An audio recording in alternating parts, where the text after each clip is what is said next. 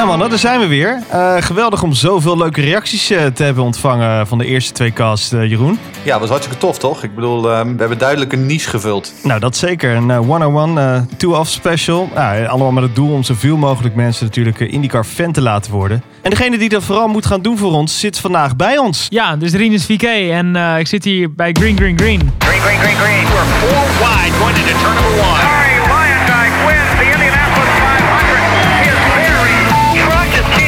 Is Rinus VK who scores the win in the Cooper Tires Indy Lights Grand Prix. Dit is Green Green Green, de podcast. Met René Hoogterp, Jeroen Demmendaal en Frederik Middelhof. Ja, je zit net al met gebonden vuisten als jij je eigen jingle hoort voorbij komen, Rinus. ja, dat is toch lekker? Ja, dat is zeker lekker. Ja. Een lekker begin, uh, niks minder dan dat. Hey, samen met René Hoogterp en Jeroen Demmendaal uh, zitten we hier met, uh, met jou, Rinus van Kanthout. Rinus 4K, hoe wil je nou eigenlijk genoemd worden? Ja, ik denk dat 4K toch wel het makkelijkste is. Want anders krijg je zulke rare dingen van Kanthout en... Maar wij kunnen best wel aardig van Kanthout zeggen hoor. Ja. Dus hoe, hoe wil je in de Nederlandse pers genoemd worden? Ja, Noem me maar gewoon wat. Ik weet toch wel dat het over mij gaat. Kijk, dus. dat is mooi. Uh, leuk dat je voor ons tijd hebt vrijgemaakt in je drukke schema ter voorbereiding op het nieuwe seizoen. Het is nu eind januari en uh, je hebt de eerste testmeters van 2020 achter de rug in Sebring. Ging best lekker, hè? Ja, ging echt heel goed. Ja, uh, was wel drie maanden sinds ik in de auto had gezeten, dus ik had er zin in. maar ehm, nee, het ging echt, echt heel goed. En ehm, nou, ik voelde me echt weer zo thuis in die auto. Uh, ja, zeker. Nou ja, eh, thuis uh, in de auto voelde jij zeker. En thuis bij de Indie Podcast NL voelen jullie je ook, luisteraars. Want er zijn aardig wat vragen op binnengekomen via de Twitter-kanalen. Mocht je nog niet geabonneerd zijn, doe dat dan zeker. Podcast NL. En uh, belangrijker nog, abonneer je op een van de podcastkanalen. Dan weet je zeker dat je niks mist. Uh, maar goed, er genoeg vragen binnengekomen. Laten we eerst eens lekker aftrappen met wat scherpe stellingen en dilemma's, uh, Rinus. Nou, we willen graag een snel antwoord. En komen daarna komen we er wel weer op terug. Goed? Ja, is goed hoor. IndyCar kampioen worden zonder Indy 500 te winnen. Of winnaar van de Indy 500 zonder kampioen te worden. Oh, dat is heel moeilijk hè. Want ik wil het allebei worden. En kan nog ook bij allebei de jongste worden. Dus uh, nou, ik denk toch wel de Indy 500. Het is toch wel de race. En ja, wat een rotvraag. Ja, Dan ik... hebben, we, hebben, we, nog een rotvraag voor je. Uh, voor eigen succes gaan of samen met Connor Daly at Carpenter Racing naar de top brengen? Um, ik denk toch wel samen met Connor Daly at Carpenter naar de top brengen. Um, eigen succes is top. Maar als je ja, het Carpenter naar de top kan brengen, breng je jezelf ook naar de top. Uh, rookie of the Year, zonder overwinningen of wel overwinningen pakken in 2020, maar naast de rookie-titel grijpen? Ja, ik denk dat toch wel overwinningen pakken in mijn eerste jaar. Dan ben ik toch nog een tiener die overwinningen pakt. En uh, uiteindelijk iedereen vergeet die rookie-titel wel. Dus ja. De Amerikaanse raceschool is beter dan de Europese raceschool. Eens of oneens? Ben ik het mee eens? Mag ik ze dadelijk uitleggen waarom? Formule 1-coureurs smeken om genade na één rondje op Detroit. Eens of oneens? Um, ja, dikke eens. Arie Luijendijk is de beste mentor die ik mij kan wensen. Eens. Het aeroscreen is maar een halfbakken oplossing. Die cockpit, die moet gewoon lekker dicht. Nee, die aeroscreen is top. Maar de aeroscreen is wel fraaier dan de Halo. Eens of oneens? Ja, ben ik het mee eens. Stiekem ben ik wel een beetje bang voor mijn eerste meters op de Texas Motor Speedway zo dadelijk. Beetje mee eens.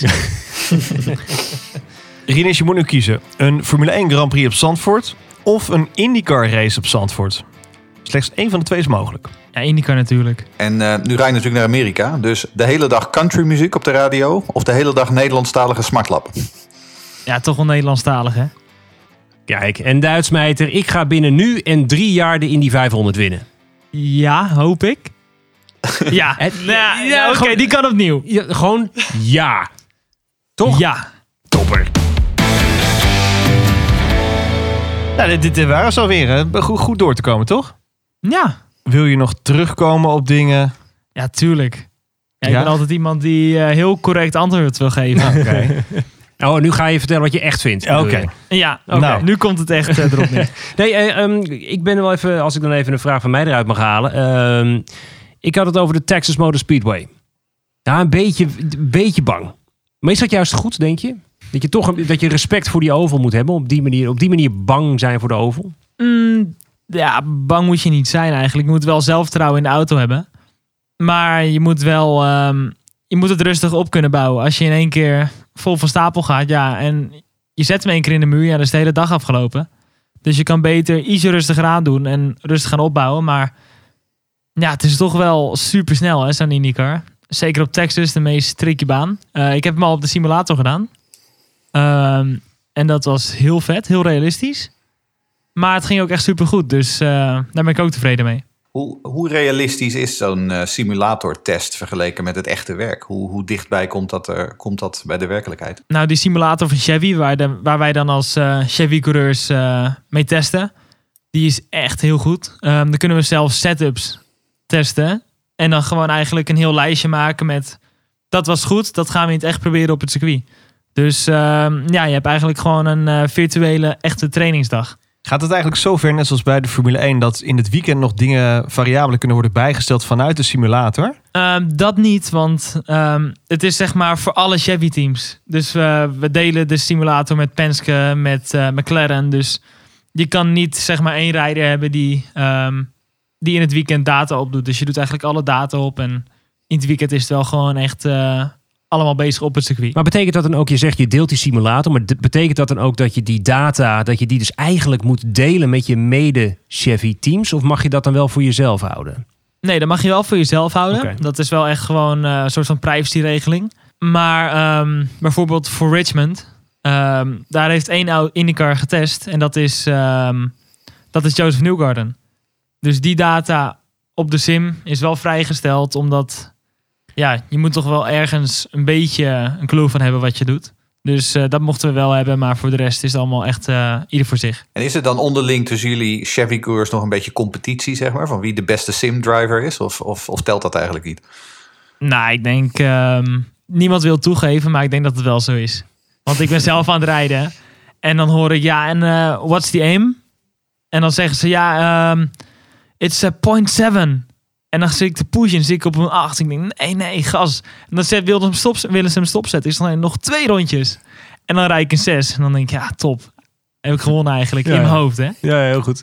Er zijn ook wel lekker wat vragen binnengekomen, Rinus. Dit hebben we in een poeletje uitgezet op de Twitters. Dank daarvoor. Ehm, en dit hebben we even geclusterd voor je. Zo vroeg Wouter van Oostrum. Kun je net als in de Formule 1 ook met veel simulators doen ter voorbereiding op je IndyCar debuut? En Martin wil weten, doe je ook aan simracen? Thuis en of bij het team? En zo ja, met welke software doe je dat? Ja, tuurlijk. eh, wat ik net heb gezegd, de simulator is echt heel belangrijk. En ehm, ja, dat doe je wel echt. ehm, in North Carolina doen we dat. eh, waar zelfs de NASCAR-gasten van Chevy, die testen er ook. Dus hebben het echt allemaal gecombineerd. En je kan er heel veel mee, maar het is super realistisch. En eh, ja, voor de rest thuis doe ik het niet echt. Dan eh, ben ik zo druk bezig met sporten en alles dat ik eh, ja, eigenlijk die eh, paar uurtjes die ik heb eh, liever eh, ja, met mijn auto door het verkeer scheur. Forza Motorsport of zo, dat zit er voor jou niet in. eh. Weet je wat het is? Ik ben niet goed met de controller. Alleen met de stuur. Maar je kunt gewoon tegenwoordig kun je best wel voor een aardig prijsje kun je leuke stuurtjes thuis hebben. ja, en, En, als je dan, het echt luxe wil doen, moet je even Max Verstappen bellen. Hij heeft nog wel een leuke... leuke... weet je wat dan het probleem is? Moet je thuis zijn. Goed punt. Ja. Goed punt op En zich. dat, ja. is- ja, dat komt niet heel vaak voor bij mij. Ik heb net mijn ouders gezien. eh, voor het eerst in twee weken. Dus eh, zo, ja.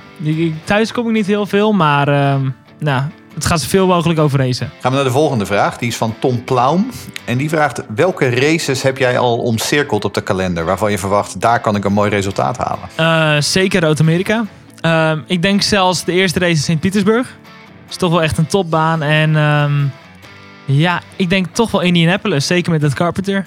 Eh, goed team op die baan. En eh, ja, ik denk dat ik er nog heel veel meer eh, hoop, hoop te omcirkelen. En zijn er dan ook andere banen waarvan je denkt van... ja, daar zie ik wel een beetje tegenop? We hadden het net al een beetje over Texas. Maar zijn er andere banen waar je... Nou, Iowa een beetje. Dat is best wel bumpy daar. Dus dat is meteen wel, wel iets wat best wel tricky is. Maar ja, die IndyCar ligt weer zo top. Dus is heel moeilijk te zeggen. En ehm, ja, ik hoorde dat, eh, dat Long Beach en Detroit ook wel redelijk eh, ja, gewaagde banen zijn. Maar ja, ik vind het alleen maar leuk om een, eh, een challenge in te gaan. Nou, het leuke is natuurlijk, je hebt alle, alle circuits die je al kent, is voornamelijk vanuit jouw Indy Lights, tenminste de Road to Indy auto's. Maar dat wil natuurlijk niet zeggen dat het hetzelfde aanvoelt met een IndyCar. Dus het, je, nee, je gaat er wat dat betreft gewoon heel bleu in.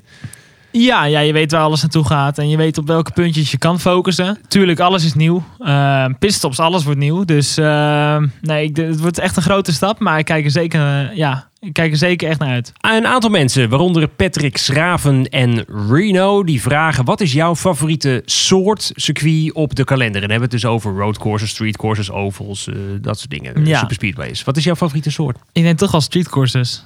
Ja, ik vind alles super vet. Ehm nou, ovals zijn natuurlijk heel speciaal. En eh roadcourses, nou, dat spreekt voor zich. Dat is, eh, dat is natuurlijk ook super gaaf. Maar eh, ja, die streetcourses, dat is zo vet. Rij je zo dicht langs de muren. En nou, alles voelt gewoon drie keer sneller aan. Omdat je zo dicht op de limiet zit, zo snel. Als je één foutje maakt, ja, dan is het helemaal klaar. Dus, je, je hebt daar nooit angst of iets? nou, ik kan zeggen, ik heb wel spierpen aan mijn billen eind van de dag van het eh, samenknijpen. Maar voor de rest, voor de rest is het alleen maar leuk. Eh, een aantal mensen, waaronder Liane, eh, Jim Corselius en Peter Nut vragen... wat is jouw doelstelling voor 2020? Iedere coureur wil natuurlijk de 500 winnen en kampioen worden... maar met welk resultaat denk je dat je tevreden zou kunnen terugkijken aan het einde van het seizoen? Ehm, nou, ik denk zeker een top 10 in het kampioenschap. Ehm, dat zou zeker wel een heel reëel eh, doel moeten zijn. Maar ehm, nee, ik denk eigenlijk toch wel ehm, ja, een top 7 of zo. Dat voelt wel goed. Een top 7 zes. klassering. Ja. Heeft, dat dan, heeft dat dan te maken met het feit dat Colton Hurta afgelopen seizoen zevende werd? Dat je je daarop Ja. te meten? Zoiets. Dan probeer ik ook wel eh, het, seizoen, aan het, eh, ja, het seizoen uit te gaan met ja, op zijn minst een overwinning en een paar podiums. Dat is wel het doel. En het beter doen dan andere Oh, noteren we dat eventjes. Eén overwinning en een paar podia. Oké, heel goed. Ja. Ja, twee vind ik ook goed hoor. Oh ja, oké. Ja. Ik vink er wel bij hoor. Ja. We zitten alleen maar hoger in. Maakt verder niet uit.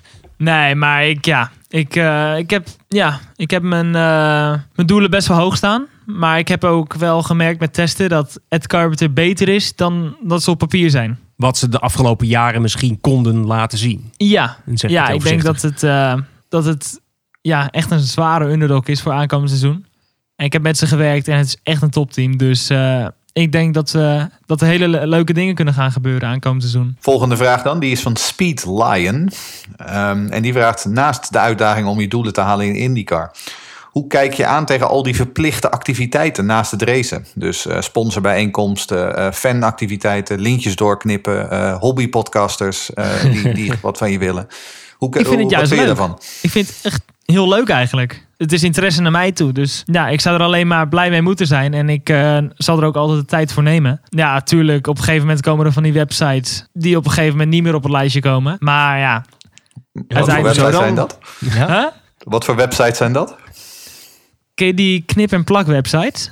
Ja, die ken ik, ja. Ja. Daar heb ik eh, uitgesproken meningen over, ja. Die ja. Maar ja, dat, eh, die blijf, blijven erbij. En ehm natuurlijk, het eh, lijstje wordt steeds eh, kleiner hoe, eh, hoe meer gewilde, ja, hoe gewilder je wordt, zeg maar. Als wij maar eh, op je lijstje blijven staan. Oh, jullie staan bovenaan. Kijk. ook, ook in je Spotify-lijstje, toch? Tuurlijk. Oké. Eh, Paul die vraagt, wat is eh, jouw hoogste topsnelheid die je tot nu toe gehaald hebt? Dat is 334,5 km per uur. En dat zal op de Indianapolis Motor Speedway zijn met de Indy Lights, denk ik. In de slipstream misschien. Toevallig wel, ja. Ja. Ja. Dan, eh, dan ga je het in... In hoeverre, eh, wanneer ga je die snelheid verbeteren? Want eh, wanneer heb je een ovaltest eigenlijk? Dat is mijn eigenlijk een schoon vraag. 14 februari is mijn eerste ovaltest op Texas. Kijk, Ja, kijk. gezellig. Oh, dan gaat hij Dus- er wel aan. Dan gaat hij er zeker wel aan. Op de simulator ging er wel eh 233 mijl per uur of zo. Dus eh, nee, die, eh, Ja. die ga ik zeker wel verbreken. Eh, Dennis Broekhart vraagt, wat is jouw grote voorbeeld? En Arie, mag je daarin niet mee rekenen? Nou, mijn grootste voorbeeld is toch wel Max Verstappen. Serieus? Ja. Oh, ja? Oh, dat vind ja, ik wel. tuurlijk. Ja, hij is toch wel echt een Nederlandse held. En ik denk dat als Max er niet was, had ik niet, niet zoveel aandacht gehad in de media en alles. Heb jij contact met Max wel eens? Ehm, de laatste tijd niet echt. Jullie appen Eh, wel eens of zo? Ja, we wensen elkaar een beetje eh, fijne verjaardag, wens ik hem, weet je wel. Dus, eh, maar ja, Max die switcht volgens mij ook elk jaar van een nieuw nummer. Ja. Ik denk dat we elkaar wel volgen. Zijn zusje die volgt mij toevallig, dus het zal ook wel een beetje over me gepraat worden. Zeker met de IndyCar. En ehm, ik denk ook wel eigenlijk dat Ayrton Senna echt een voorbeeld voor me is. Ja? Ja. En waarom Senna dan specifiek? hoe hij het volk zeg maar achter, achter zich kreeg. Ja, natuurlijk, het was een van de beste coureurs ooit. Net als Max. Dus ehm, nee, gewoon hoe, hoe hij het kreeg om heel Brazilië achter zich te krijgen. En om echt een volksheld te worden. Dat is zo vet. Vind jij de vergelijking tussen Senna en Max Verstappen geoorloofd? Want een heleboel mensen vinden dat de vergelijking, nou ja, dat is zo in- inclusief Max zelf, dat ver gezocht is. Maar jij vindt het wel, jij vindt het wel op zijn plaats. Ik vind de vergelijking wel kloppen eigenlijk. Ja, ze hebben allebei echt een eh, land achter zich staan. En ehm, ja, Senna die had ook eh, af en toe zijn akkefietje met Prost. En Max, ja, die heeft ook wel eens een akkefietje. Gewoon omdat hij... Leclerc, Vettel, Ja. Kom. wie niet. Maar dat komt gewoon, ja, ze allebei, is- ja, ze geven geen ruimte aan anderen. En zijn zware egoïsten op de baan, wat ook hoort. Dus eh, nee, ik vind het juist heel mooi. Als jij een eh, situatie van Max Verstappen afgelopen jaar zou terugkijken, zou jij dingen anders hebben gedaan? Kun, kun je iets noemen, specifiek? Tuurlijk zijn er altijd dingen die beter kunnen, maar ja, je blijft een mens en geen robot, gelukkig. Die had Leclerc in Engeland ook zo weinig ruimte gegeven als hij deed toen de tijd. Ja, kijk, het is heel makkelijk later gezegd. Want ja, je, je rijdt op een gegeven moment wel 300 of 300, eh, ja, hoe hard rij je op dat moment? 350. Ja, dan ga je elkaar in zo'n split second, heb je veel, zo weinig tijd om te denken. Ja, ik zou ook voor mijn eigen brood kiezen. En ja, als iemand het gras op gaat, ja, heb je er ook geen last meer van. Jouw, jouw, jouw rijstijl, denk, verwacht je, hè, de- volgens mij afgelopen jaren, dan is jouw rijstijl toch, nou, toch redelijk netjes. Je hebt nooit echt een zet hoeven uit te delen of iets. Eh, Vaak ook omdat je gewoon een, een kop reed, dus dan valt er weer weinig zet uit te delen. Maar verwacht je dat, ehm, ben jij ook iemand die, ook, ook al is het je eerste seizoen, komend seizoen, eh, verwacht je eh, dat jij gewoon, ja, maar hoor eens even, dat je gewoon een beetje de schouderduwwerk en ellebogenwerk, daar, daar ben je wel voor gemaakt? Ik denk het wel, ja. Ik denk dat het ook wel moet in de IndyCar. Anders eh, zijn er gasten zoals eh, Dixon en Newgarden, ja, die, die denken hetzelfde. Ja, en eh, uiteindelijk, ehm, als je het één keer laat gebeuren, dan weten ze dat, het gebeurt. Dus nee, je kan met die IndyCar, hoorde ik, best wel wat tikjes geven, zeg maar, omdat hij zo sterk is voor de ovals. Dus ehm, tuurlijk is mijn doel om gewoon heel ver te zijn, maar ehm, ja, ik zal toch wel altijd eerder voor mezelf kiezen dan, eh, ja, dan een ander, zeg maar. Een gerelateerde, gerelateerde vraag hieraan, eh, die van Paul Bijnsdorp. Ehm, die vraagt, wat heb jij kunnen leren van Arie Luijendijk en wat zou je nog willen en moeten leren? En als ik dan denk aan Arie Luijendijks rijstijl. Arie Luijendijk was altijd inderdaad vrij netjes en heel berekenend. En dat is ook iets altijd wat ik altijd in jou terug heb gezien. Ja, ik heb, eh, ik heb ook best wel veel van Arie geleerd. Ehm, ik denk het belangrijkste toch is... ehm, ja, ik had ooit een race op Barber in de USF 2000, 2017. En ik had wat mindere kwalificaties. Eh, dus ik kwam van de zevende plek af. En ehm, nou, op Barber kan je gewoon nauwelijks inhalen. Zonder pitstops. Dus ehm, nou, ik deed mijn uiterste best om, eh, om er iets van te maken. Maar ik was super agressief. En de laatste ronde lag ik vierde. Ik wou ook nog voor het podium gaan. Maar toen herinnerde ik dat hij had gezegd van... Pak je punten en ga gewoon door naar de volgende ronde. In plaats van dat je een move doet en dat je met z'n tweeën eraf ligt. Dus uiteindelijk heb ik in USF 2000, Pro Mazda, Indy Lights... heb ik dat altijd in mijn kop gehouden. Want dat heb je echt wel nodig voor een kampioenschap. Hoe was dat vorig jaar in eh, Toronto dan? Toen je met Aaron Tielitz eh, in de clinch lag? Want dat is eigenlijk het enige moment wat me te binnen schiet... waarbij het gewoon net niet helemaal goed ging. Ja, dat, eh, ik denk misschien wel een klein beetje een geval van ehm, ja, weinig geduld. Ik denk dat je daarvoor, daarvoor ook wel een beetje Nederlands bent. maar ehm, nee, ja, je rijdt erachter. Ik, was, ik zag echt, ehm, hij maakte een foutje eh, eerder die ronde. En ik denk, ja, dit rondje moet het gebeuren. Dus ik zet hem ernaast. Ik was er al voorbij, ik blokkeerde niet. Alleen, ja, hij zat wat meer op het vel. En ja, dat ging allemaal net niet, zeg maar. Eh, misschien nam ik wel veel risico op dat moment van de race. Maar kijk, het is nu niet, die actie was niet gelukt. En dat, ja, uiteindelijk was het niet gelukt, jammer. Maar als die had gelukt, dat had een wereldactie geweest.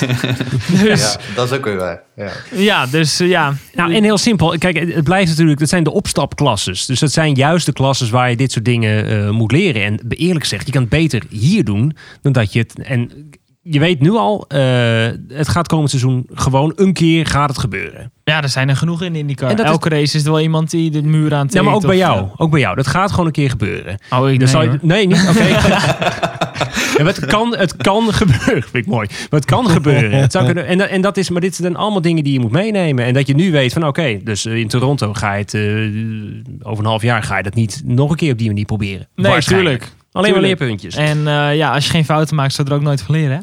Ook dat is zeker waar. Ehm, over, over leerpuntjes gesproken. eh, Remco van Eldik die vraagt: hoe was jouw eerste pitstop? Want jij hebt natuurlijk een paar weken geleden heb jij getest op eh, Sebring. En dan moest je opeens pitstops oefenen. Hoe ging dat? Nou, mijn eerste pitstop was op Mid-Ohio. Met die beslissende test.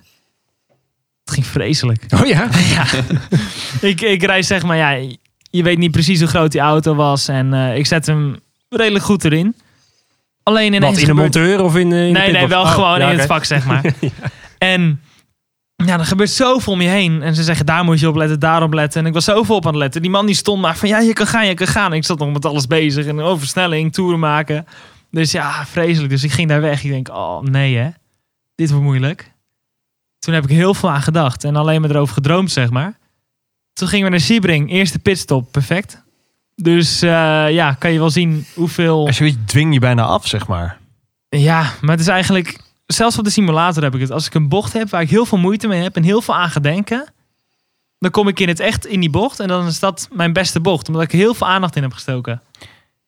Dan nog even terug naar een vraag van Dennis Boekert die je nog niet had beantwoord. Weet je al wie jouw spotter wordt? Ja, dat wordt... eh, ik denk Packy Wheeler. Dat is de man van Bell Helmets Amerika. Maar die deed eh, zeg maar ook de auto van eh, Spencer Bickett. En eh, Lee Bentham. Dat is eh, mijn spotter en rijderscoach. En die zal echt zeg maar elke race aanwezig zijn. En voor de races waar we twee spotters nodig hebben, zal Packy erbij komen. Dat was dus een spotter die dan ook al de spotter bij was bij de Indy Lights bedoel je? Eh, nee, nee. Oh, dat niet. Die zijn echt gewoon van, eh, van Ed Van- Carpenter zelf. Het, en, het eh, kan niet zo zijn dat je, dat je een, een eigen spotter hebt. Dat je, vindt, ja, Nou, je moet toch een is- vertrouwensband hebben met iemand. Mijn natuurlijk. spotter die ik had in Indy Lights Pro Mazda, USF 2000, dat is mijn manager, maar dat is ook de spotter van Will Power. Oeh. Oh, ja. Dus, Daar rij je toch voor, dus kun je net zo goed... eh, ja, twee, twee auto's tegelijk lijkt me een beetje riskant. Hey, wat, jij zegt dat die Lee, dat is ook jouw rijderscoach. Wa- Hoe, wat houdt dat in, die rol? Wat, wa- hoe werkt hij met jou? Ehm, nou, hij staat zeg maar altijd als ik aan het rijden ben aan de kant in een bocht. En ehm, dan heeft hij best wel een mooi systeem. Dan filmt hij, filmt hij mij en andere rijders. En dan kan hij dat zeg maar over elkaar heen leggen. Dus dan zie je dat één rijder net iets meer van de rem afkomt. En net daardoor iets, eh, iets meer snelheid de bocht inneemt. En ja, dat kan je met blote oog nooit zien. Dus dat is super, eh, ja, super handig. En voor de rest, ja, hij staat eigenlijk naar mijn onboard te kijken. En geeft altijd aan van ja, met die auto kan je net, net wat eerder op je gas. Je kan net wat meer ermee spelen. Dus ehm, ja, het is eigenlijk iemand die eh, echt kijkt hoe ik aan het, ra- aan het racen ben, zeg maar. Ben jij ook echt zo'n zo'n zo'n zo'n zo'n technische nerd bewijs van die echt die alle telemetrie interessant? Want ik hoor je net zeggen dat je ervan wakker ligt dat een pitstop niet goed gaat of dat je een bepaalde bocht goed wil doen. Ben je echt zo dat je bijna mathematisch bezig bent van dit is de ideale bocht, dit is eh, hoe ik het moet doen? Of Met rijden? dat- ja, dat proef ik een beetje. Dat je het ook heel erg eh, analytisch wil doen. Helemaal niet eigenlijk. Ja, maar maar dat, net zeg je van, dat je daar toch heel erg mee bezig bent. Dat nee, vind ik wel klopt. grappig. Maar ik rij echt... Hoe minder ik denk, hoe harder ik ga. zeg maar, als ik een goede training heb of eh, een goede race... dan ben ik gewoon aan het zingen in mijn helm. Dat is echt gewoon om in die flow te zijn. Zonder dat ik het in de gaten heb, ben Wat ik gewoon een zing je liedje. dan? Ja, wat in, het, in mijn hoofd zit, zeg maar. Vroeger was het Smurfenlied toen ik in de kart zat. Nou, de knip- en plak-sites hebben hun headline wel te Ik pakken. wil zeggen, dit is de headline van de podcast hoor, jongens. ja, Smurfenlied stond gewoon bovenaan hoor, vroeger. Wil je Nee, me- maar... Wil je me beloven dat als je op kop ligt bij de Indy 500... je alsjeblieft het Smurfenlied gaat zingen als je dingen over de streep trekt? Oh ja, kom wel goed. Ja, Ja? wel hardop hè? Ja, Op de radio. Heel goed. op de Brickyard met het Smurfenlied. Hey, in de vorige aflevering hadden de mannen het erover dat je misschien over twee jaar wel naar een topteam zou kunnen gaan verkassen. Nou, wij waren al zo vriendelijk om even wat namen te noemen voor je. Eh, als je daar eenmaal zou zitten, binnen hoeveel jaar denk je of hoop je dat je de titel binnen zou kunnen halen? Ja, Remco Ehm, Hadders die eh, die vraag stelt. Ja. Ja, Remco Hadders. Ja, ehm, ja, ik denk dat dat het hoogste, het beste team zeg maar wel Penske zal zijn. Als, eh, ja, Dat misschien, zeiden wij ook al Misschien zal Ed Carpenter het wel zijn. Wie weet. Wie weet laten ze echt iets mee gaan zien. We hebben dezelfde spullen zeg maar, als auto en alles. Dus eh, ja, wie weet. Maar ik denk, eh, als ik dan bij het beste team zit, dan ben je wel een van de drie rijders die echt kans maken, zeg maar. Want eh, als je bij Penske kijkt, al die drie rijders deden mee voor het gevecht om het kampioenschap. En ehm, nou, ik denk toch wel dat, ja, wie weet kan ik het in het eerste jaar al doen. Want Joseph Newgarden, die kwam van Ed Carpenter af. Het eerste jaar bij Penske werd kampioen in 2017. Dus eh, ik denk dat ik hem wel als een eh, goed voorbeeld kan nemen. Oké. Ja, ja, nou ja, Ja, zelfvertrouwen dat- ontbreekt het dat, niet eh, hoor.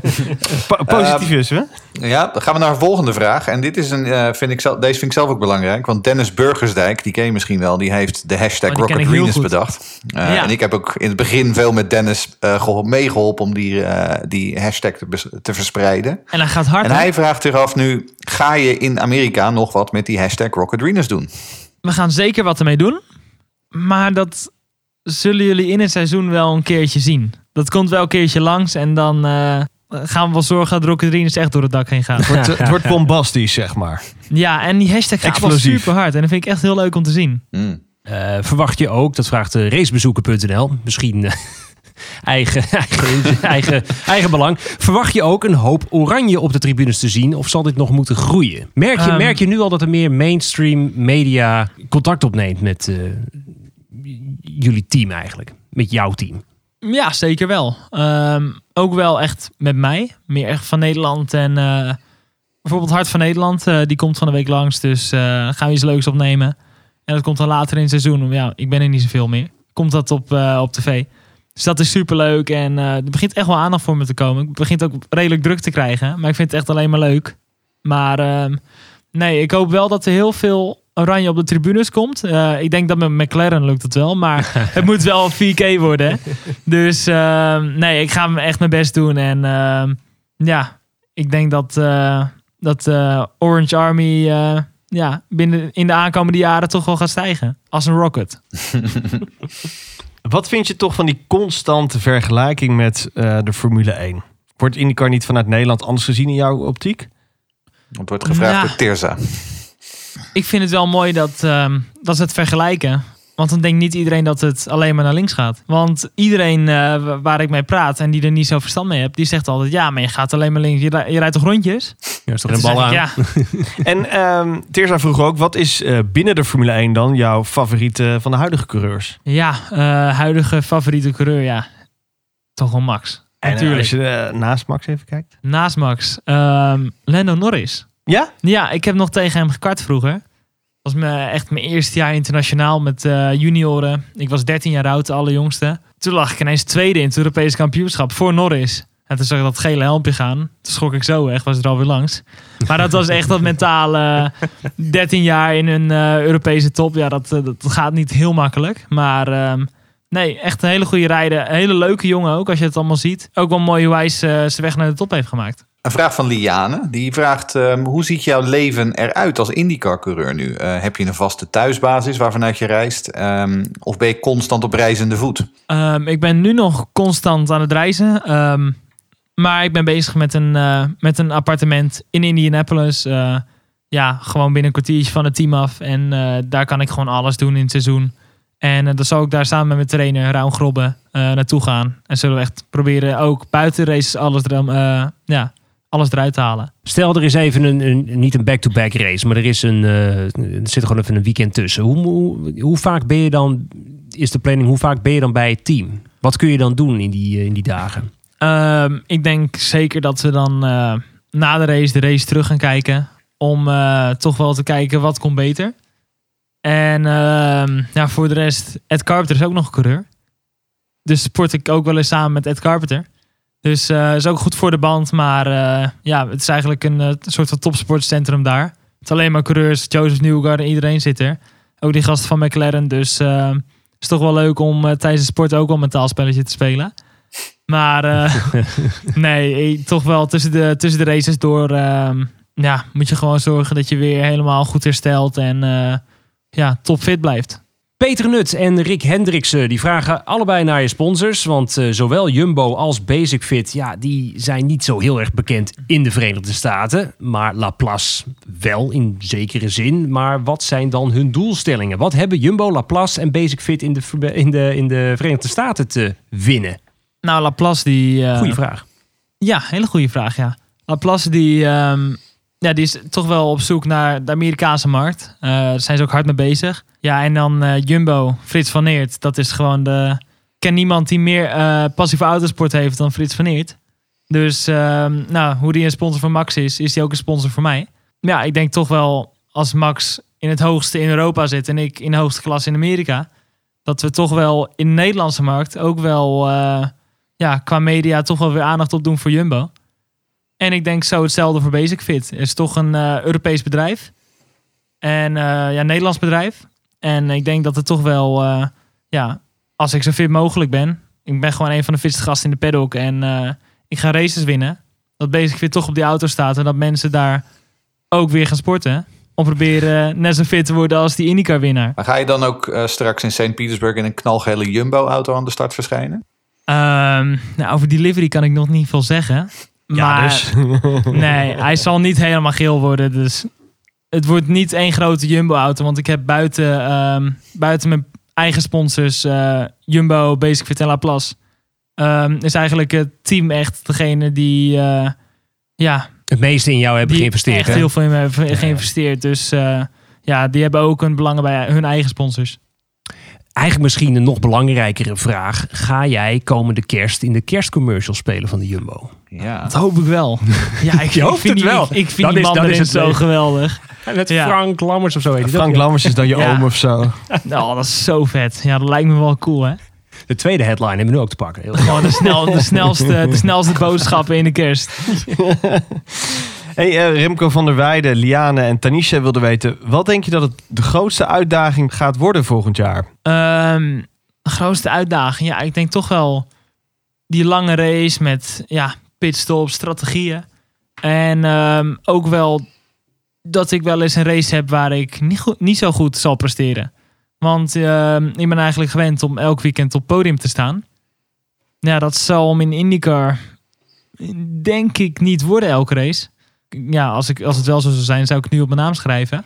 Nee, dat is natuurlijk heel moeilijk. Maar eh, ja, als je dan toch wel gewend bent om eh, altijd op podium te staan, dan, dan kan je jezelf mentaal best wel gek maken. Dus ik denk om, eh, dat het belangrijk is om mentaal heel sterk te blijven.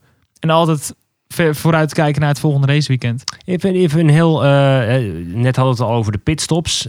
Wat ik heb begrepen is dat het wegrijden van een IndyCar met een pits, bij een pitstop eigenlijk vrij lastig is. Eén, want je hebt een vrij lange eerste versnelling. Maar twee, omdat die turbo druk moet je op. Moet je, op, je moet eh, op, opspoelen, of hoe noem je dat? Je, je moet, Ja, je, Ja, je moet die turbo eh je moet bakken hem op, maken. ja, ja. want eh, je hebt een soort turbo gehad. En daarom hoor je ze heel veel toeren maken om maar wanhopig die turbo aan te jakkeren. Want Nou, anders dan sla je dat, gewoon af. dat valt Was dat echt lastig? wel mee hoor. Maar het is ja, eigenlijk... een halve seconde misschien, maar dat is voor jou Eigenlijk een, eh, tijdens de pitstop, dat ze nog gewoon met die banden bezig zijn. En die tank is dus zeg maar af. Dan doe je minstens de eerste versnelling en dan geef je gewoon een beetje gas. Dan hoor je gewoon die toer omhoog gaan. En voor de rest koppeling in, vol gas. En dan gewoon die koppeling laten Hoe, hoe, gaan. hoe En werkt dan- dat clutch eigenlijk? Is dat ook met zo'n, met zo'n dubbel clutch pedaal zoals de Formule 1? Of is het wat, wat, wat old school meer? Dat je echt gewoon één hendel hebt die je kunt releasen? Ja, we hebben twee, aan twee kanten de koppeling. Ja? Maar het ligt net aan welke kant je de pitstraat uit moet gaan, zeg maar. En welke, welke hand er lekker erop ligt. Dus eigenlijk gebruik ik maar één koppeling. Eén, één kant van de koppeling. Zo belangrijk is het natuurlijk ook weer niet. Want je hebt geen staande starts natuurlijk. Dus nee, daarom. betreft, eh, dus eh, ja, ik vind het wel mooi hoe ze bij de IndyCar zo wegrijden met die turbo. Lekker spinnende Ja. banden, rook eraf. Heerlijk. En waar denk je dat je het meest aan moet wennen volgend jaar? Om je aan te passen. Ik denk toch wel die hele lange race. Het is, eh, ja, vier keer een Indy Lights race, zoiets. Het slaat echt helemaal nergens op wat voor grote, eh, stap, eh, ja, wat voor grote stap dat is. Maar nee, ik ben keihard aan het werk om zo fit mogelijk te zijn. En ik denk dat dat geen probleem zal worden. Maar eh, ja, je moet toch wel wat meer banden sparen, benzine sparen nu ook. Dus eh, ja, het zal wel een hele hoop, eh, ja, een hele hoop worden. Maar eh, nee, dat komt zeker wel goed. In jouw fitheidsprogramma, wat je nu volgt, eh, heb je nog aandacht voor specifieke delen, zeg maar? Nek heel erg, of eh, armen moet nog beter worden? Of wat, Ja. wat is nou echt heel essentieel? Ik denk toch wel overal zijn schouders en nek heel belangrijk, maar ook de core. Ja. Want je zit in een auto, ja, je, Ja, precies. En eh, ja, eigenlijk je hele lichaam is heel belangrijk. Maar toch wel nek en schouders zijn het meest belangrijk van allemaal. En ehm, ja, dat gaat wel heel goed. Ik heb eh, in de IndyCar eh, elke test meer dan 150 rondes gereden. En geen problemen gehad. Dus nee, ik denk dat dat geen probleem zal worden. En begin je dag nou lekker met twee minuutjes planken? Dat doe ik niet. Nee, Nee? 100 sit-ups? ook niet. Nee? Nee. Ah. Ik stond vanochtend op om half zeven. En toen was het eh, ja, 30 baantjes zwemmen. Lekker. Ja, heerlijk. Gewoon ook een beetje cardio en het hoofd lekker leegmaken. Dat hoort er ook wel bij. precies. En eh, ja, wel brandende schouders op een, eh, ja, op een vroege ochtend. Maar krijg je ook als je die beker omhoog moet houden straks. hè? daarom. En ja, zeker dat zware glas melk. Die, eh, da- daar moet ik ook wel eh, goed mee omgaan. Ja, over die melk, daar hebben we ook nog een vraag over. Die komt van Gerda Verboom. Ehm, en die vraagt met een knipoog, wat heeft jouw voorkeur, magere of volle melk? Ehm, ik vraag me vooral af, ehm, hoe moet dat met die melk nu je veganist geworden bent? Maakt me die ene dag helemaal niks uit eigenlijk. ik gooi alles over mijn kop heen. maar Is dat dan ook Jumbo-melk die echt uit Nederland wordt gehaald? Dat zou Nou, wel vet zijn. ik hoorde dus dat je als rookie bij de IndyCar, bij de Indy 500... moet je dus van tevoren koeien gaan melken. Oh, Oh? dat is ja, een soort gewoon als publiciteit. Ja, ja, ja. Ontgroeningsactie. Maar ja, dan hoop ik wel dat ik mezelf ge- gemolken melk over mijn eigen kop mag gooien. Dat zou wel mooi zijn. hè. Hey, eh, je bent veganist geworden, zeg je dus. Hè? Hoe is dit ontstaan? nou, ik ehm, was dus met mijn, met mijn trainer, eh, die zag ik weer eh, na, de, na de kerstvakantie, oud en nieuw. En ehm, toen zei hij, ja, er is een eh, documentaire, ehm The Game Changers heet dat. Die hebben we gezien. Hij zegt, die moet je even kijken, want hij was zelf een vegan geworden. Ik zei, ja, je moet niet zo zeuren joh, gewoon vlees eten. ik denk, ja, dat is toch testosteron, daar word je sterk van. Dus, eh, nou, ik gekeken. En sindsdien heb ik echt geen hapje vlees meer op. Het is, ja, als je dat dan zo ziet, dan zie je echt gewoon dat eh, als topsporter, dat je echt wel profijten, ja, echt wel profijten van hebt om echt meer pla- plantaardig te gaan. En ik merkte het ook gisteren. Ik zat op de bank en eh, ja, ik, zeg, ik had d- die dag niet getraind, ik had het druk. Ik zeg tegen mijn trainer, ik zeg, Raun, ik zeg, we moeten gewoon even trainen, anders kan ik gewoon niet slapen. Dus eh, Dat heb, ik nou, dat heb ik nou Nee, nooit. ik wou dat zeggen. dat Nee, heb ik nou nooit. ik lig met hartslag 180 in mijn bed al. Maar uh, moet nog even trainen om 8 uur s avonds. nou, dus eh, wij gingen, ja, hardloopschoenen aan, gingen we lopen. Ja, het, was aan het vriezen. Nou, ik vond het eh, op zich wel lekker eigenlijk. Maar, eh, nou, dus wij dus gas geven. En ik rende best wel een stuk harder dan gewoonlijk. Uiteindelijk, eh, we zouden vijf kilometer doen. Toen ben ik gestopt bij zeven of acht. Omdat toen er een rondje was wel afgelopen. En nou, op dat tempo, ik zeg tegen mijn trainer, ik zeg ik kan nog gewoon een marathon lopen. Terwijl ik nog, ja, nog nooit op dat tempo gewoon v- 10 kilometer vol had gehouden bijvoorbeeld. Dus ik voelde me zo fit. Merkte u dat ook bij die eh, test in Sebring? Dat je gewoon, eh, want Sebring is natuurlijk gewoon een marteling. eh, met die betonbaan, Ja. waar je alles ratelt. Merkte je toen al dat je dan het makkelijk, relatief makkelijk kon volhouden ten opzichte van je tests in Portland en Mid-Ohio bijvoorbeeld? Nou, ik was toen twee dagen begonnen. Dus ik weet niet of je dan al veel voelt, maar ehm, ik voelde me wel heel scherp. Dat heb ik echt wel de laatste tijd dat ik gewoon altijd wel, wel altijd wakker ben. Al is, het, eh, al is het zes uur 's ochtends, ik ben gewoon scherp. Ik weet wat ik doe. Eh, ik vergeet wel nog steeds mijn huissleutel, maar dat is iets anders. Maar- Voor de rest, ehm, nee, ik ehm, voelde niet echt een verschil op Sebring. Maar eh, ja, dat is al echt een hele zware baan. Hè? Ik had gewoon eh, last van mijn onderrug van de hobbels eind van de dag. Maar eh, het feit dat Lewis Hamilton natuurlijk zesvoudig wereldkampioen is geworden... en ook natuurlijk vegan is geworden... heeft dat er nog mee- iets mee te maken met die beslissing?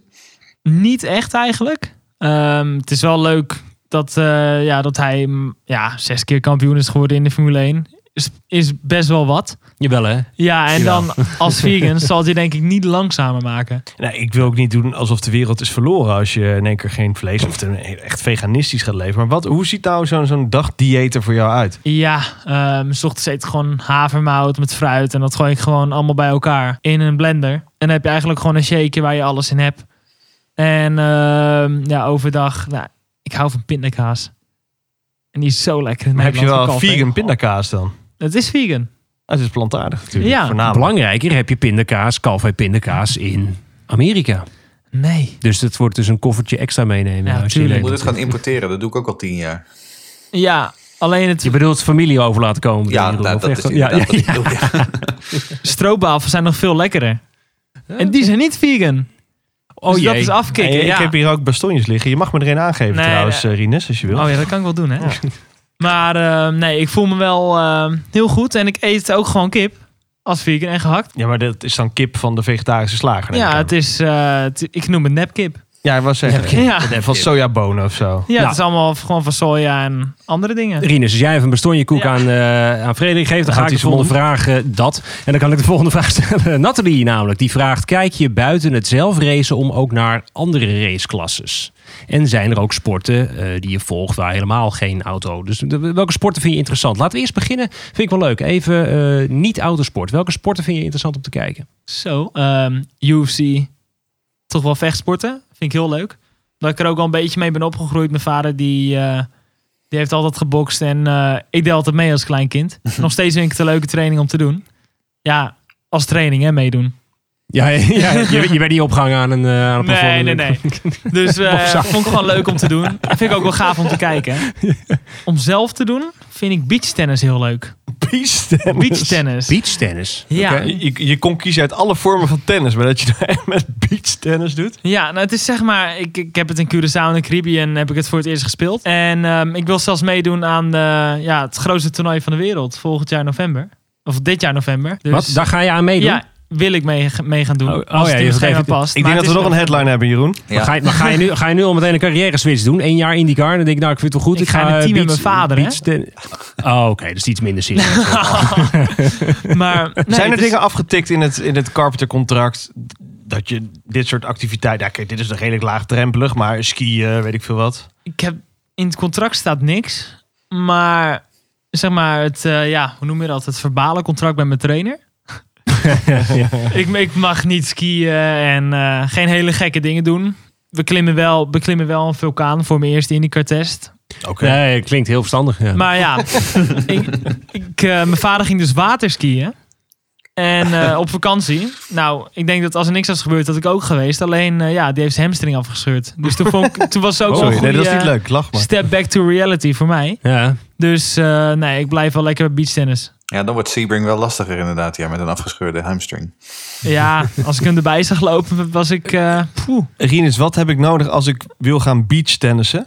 Is dat gewoon van die, van die plastic badges die je letterlijk gewoon bij de Action kan kopen? Nee, Nee, het, is echt, het is echt heel professioneel hoe het is. Nee, het is echt groot. Nee, ja, vergis je niet. Ik, heb, ik, toevallig, ja, ik, ken, ik ken wat mensen. En inderdaad, in de Caribbean is het echt, echt een hele grote sport. Nee, is echt waar. Nee, ja, ik ken het, ook niet maar- hoor. Maar zeg maar. Het is een volleybalveld, zeg maar. Eh beachvolleybalveld. eh volley, Volleybal, volleybal- veld, ja. Volleybal. Volleybal veld. En dan zeg maar met het net, op, volgens mij de bovenkant van het net zit op 1,80. Ja, dan gewoon tennissen met een soort van, ja, van die carbon rackets. maar ik heb dus mijn eigen ontworpen racket voor mijn verjaardag gekregen. Van mijn zus. En aan de ene kant staat mijn logo. Helemaal oranje is die. En aan de andere kant een foto van mij met- in mijn eerste eh, test in de IndyCar. Uit Portland. En het Dus- is, maar hoe, hoe, lang, hoe lang doe je al dat beachtennis? Of ben je net zoals ik, dat ik denk, hey, ik ga even een nieuwe hobby uitoefenen. En dan ga ik weer veel te dure dingen kopen. En dan doe ik het vier keer en dan is het weer weg. Nou, het voelt het is bijna zeg maar hetzelfde, of niet? zo, altijd als ik daar ben. Je kan het volgens mij in- in Nijmegen doen, maar dus de, Is ook om de hoek voor jou. Ja, daarom. Dus eh, ja, twee uurtjes weg, dat, dat heb ik wel voor over. Nee, maar ehm, nou, als ik in de Caribbean ben, dan doe ik het echt de hele dag met, mijn- met mijn familie. Ik heb dus echt geen enkel beeld dus bij dit beachtennis. Maar we zullen wat in de show notes wat eh, YouTube materiaal achterlaten. en op de Twitters. eh, Vanavond ik de die- Twitter, die ga ik helemaal vullen met alleen maar beachtennis eh beelden had- natuurlijk. Ja. Er worden alleen maar ge- krijgen we heel veel beachtennis volgers erbij. Ik had Oh, niet ja. verwacht dat we het zoveel over beachtennis zouden hebben. Maar goed, eh, even over raceklassen. Welke raceklassen vind je leuk om naar te kijken? Om naar te kijken, ja, tuurlijk Formule 1. Eh, dat, eh, ja, die, die blijft er gewoon in. Ehm, Formule 2 vind ik ook leuk om te kijken. Formule 3. En eh, echt een beetje de klassen waar ik vroeger in heb gereden. Natuurlijk de opstapklasses naar de, naar de IndyCar. En ehm, ja, toch wel Asian F3. Omdat ik daar vorig jaar kampioen ben geworden. Ik vind het juist leuk om nu te volgen. En ook Joey Alders, Nederlander, Ja. die nu het kampioenschap leidt. Dus eh, ja, ik denk dat de Nederlanders toch wel eh, ja, voorsprongetje hebben in Azië, denk ik. Wie, is, wie is in jouw ogen de volgende Renus VK? Die zeg maar die, die doorbraak in de, op het hoogste niveau gaat maken. Dat weet ik niet.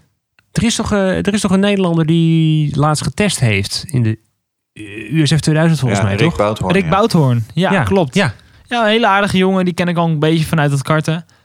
Ja, natuurlijk. Ik heb nog geen race eh, zien rijden. Maar hij zat al in zijn eerste test eh, in de top 3. Dus super supergoed. En eh, ja, lijkt me ook leuk om eh, hem naar boven zien te komen door de stap heen. Maar eerst laten we eerst jou in de gaten houden. Het is alsof we jou al afserveren van nou, hebben we nog een nieuwe Rinus, Oh, nee hoor. Nee, dat komt wel goed. Dankjewel, eh Rinus. Vond je het vragenvuur een Oh. beetje meevallen? Ik vond het wel meevallen, ja. Ja? Ik vond ook wel echt... Er zaten echt vragen bij waarvan ik denk... Van, van, van, waarvan ik dacht, zo, die hebben er echt over nagedacht. Ja. Dus dat vind ik wel heel leuk. Het waren geen vragen van... eh, ja, waarom doe je geen voetbal dan? Wat is je favoriete Weet je wel. kleur? Hey, ja, hey Marinus, waarom, Oranje doe- waarom doe je geen voetbal dan? Wat is je Nou. favoriete voetbalclub? ik heb dus gevoetbald vroeger. Eh, ik heb twee doelpunten gemaakt. Aan de Eentje goede in kant. mijn eigen doel. Oh, En dat was een beetje mijn voetbalcarrière. Toen ging ik maar beter karten. Sommige dingen zijn ook maar gewoon verstandiger om te doen. Of, Ja. eh, Of niet te doen. Ken je dat verhaal van Pietertje? Van de, van de pindakaas? ja, dat is eigenlijk jouw verhaal. Ja, dat is gebaseerd op jouw mijn- levensverhaal. ja, Ja, ja. Oké, heel goed. Kom maar even wisselen, Pietertje. Ja. Ik hoop niet dat ze bij Ed Carpenter gaan zeggen tegen. Nee, nee, nee. Kom maar goed. Eh, het is nu eind januari, maar als dit uitkomt is het inmiddels half eh, februari. Ehm, wat heb je dan voorafgaand aan eh Sint-Petersburg op 15 maart al gedaan? Of wat ben je aan het doen rond die tijd? Ehm, dan ben ik wel een beetje bezig met mijn eh, officiële testen in eh Kota. Circuit of the Americas. Voor het eerst met alle rijders op het circuit. Twee dagen. En ehm, dan zullen jullie weten hoe mijn helm eruit ziet, mijn auto. dus dan, dan weten jullie al een hoop meer. En Texas heb je dan, eh, dan al net gehad? Hè, Texas is 14 februari. Ja. Dus eh, ja, daar ben ik ook, eh, daar heb ik ook mijn eerste overervaring gehad. Tja. Zo. Nou, Kijk je eruit? Heel erg. Ik kan niet wachten. Hebben we hier ergens een tijd, tijdmachine? Dat ik even in kan stappen?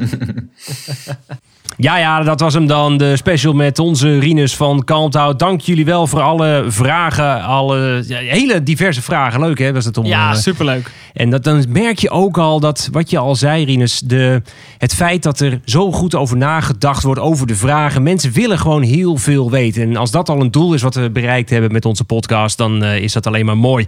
En het gaat alleen maar mooier worden natuurlijk eh, de komende maanden. Nog even voorbereiden voordat we eindelijk van start gaan 15 maart. Maar goed, mocht je nog niet geabonneerd zijn op, ons, eh, op onze podcast, dan kun je dat doen via Spotify, Apple Podcasts. Welke heb je nog meer? Google, Stitcher, Ja. Castbox. en eh, je kunt ons ook volgen op Twitter. Doe het dan via @indiepodcastnl. Rinus van Kalmthout, de jonge man, waardoor menig hart in Nederland dit jaar harder gaat kloppen. Zo ook bij onze eigen Jeroen. We gaan eruit met de column van Jeroen.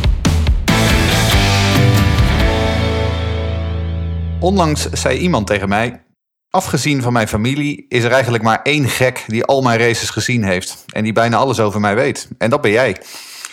Ik noem verder geen namen. Ehm, en het was uiteraard een opmerking met een vette knipoog. Maar het zette me wel aan het denken. Want, eerlijk is eerlijk, mijn interesse in de carrière van Rinus van Kalmthout begon al heel vroeg. Dat is niet alleen omdat ik een van de spaarzame, echte IndyCar-nerds in Nederland ben. Het heeft ook te maken met het feit dat Rinus en ik een aantal zaken gemeen hebben. In mijn oude hoed is de naam van Kalmthout namelijk een bekende. Toen ik nog een klein Jeroentje was, toen leerde ik... als je in de markt was voor een Ford... dan moest je bij een Van Kalmthout dealer naar binnen stappen... voor een nieuwe Escort of Mondeo.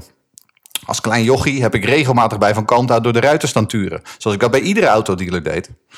Rinus en ik groeiden allebei op onder de kerosinewalmen van Schiphol. Hij in de jaren 2000, ik in de jaren 80 en 90. Rinus is een zoon van Hoofddorp. Ik bracht mijn jeugd door in Haarlem, maar ik had ook volop vrienden in de Haarlemmermeer. Allebei kennen we dat gevoel. Dag in dag uit zoveel vliegtuigen over horen komen dat je ze na verloop van tijd niet eens meer hoort. Allebei brachten we ook flinke delen van onze tienerjaren door op het circuitpark Zandvoort. Hij maakte de reis op de scooter, ik deed dat op de racefiets. Toegegeven, ik stond vooral naast de baan, want ik had ooit een aantal ronden in een antieke Formule Renault gereden en toen concludeerde ik dat de wereld aan mij geen groot autocoureur mis zou lopen.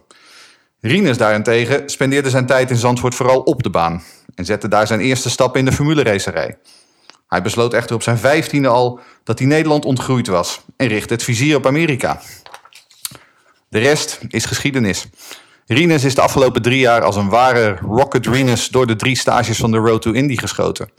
Een doorsneecoureur benadert iedere klas als een tweetrapsraket. Je leert in je eerste jaar en voor de, voor de titel ga je in je tweede jaar. Maar daar had Rinus weinig boodschap aan. Hij reed in 2017 één seizoen USF 2000, werd tweede overal en was uitgeleerd. Een jaar later werd hij op dominante wijze kampioen in de Pro Mazda. Tussen de bedrijven door won hij ook nog even de F3 Asia Winter Series. Weer een jaar later eindigde hij als tweede in de Indy Lights met een klein team dat eigenlijk geen titelkandidaat kon zijn. De cijfers spreken voor zich. 16 zegens, 36 podiums in 48 races. Je hoeft daarvoor geen Hollander met oranje bril te zijn om te begrijpen dat Rinus allesbehalve een doorsnee coureur is. Nog één overeenkomst dan. Rinus is, net als ik, een raceromanticus. Voor hem geen hypermoderne circuits die verzuipen in de astroturf en die grimbak hebben ingeruild voor enorme asfalt-uitloopstroken. Nee, Rinus is pas echt gelukkig op Road America, een baan van de oude stempel waar je tijdens het rijden van de barbecues van de fans langs de baan kunt ruiken. Hij is in zijn element op de straten van Toronto en St. Petersburg, waar je lekker met 750 pk onder je achterste over de putdeksel stuitert. Onlangs drukte hij tegen de NOS zo uit. IndyCar is als de Formule 1 van 20 jaar geleden. Ik had het zelf niet beter kunnen zeggen. IndyCar is racen zoals racen ooit bedoeld was. Niet met één hand laconiek de 130R op Suzuka sturen, maar al koeienmelkend door de straten van Detroit scheuren. Het leven van een Nederlandse IndyCar-liefhebber was lang een eenzaam bestaan. Hier in Nederland was de Amerikaanse autosport ongeveer net zo populair als kantklossen en boomstammen gooien. Maar die tijd is nu voorbij. Voor het eerst sinds lange tijd hebben we een eigen ster in wording op de grid. En het wordt een prachtig jaar.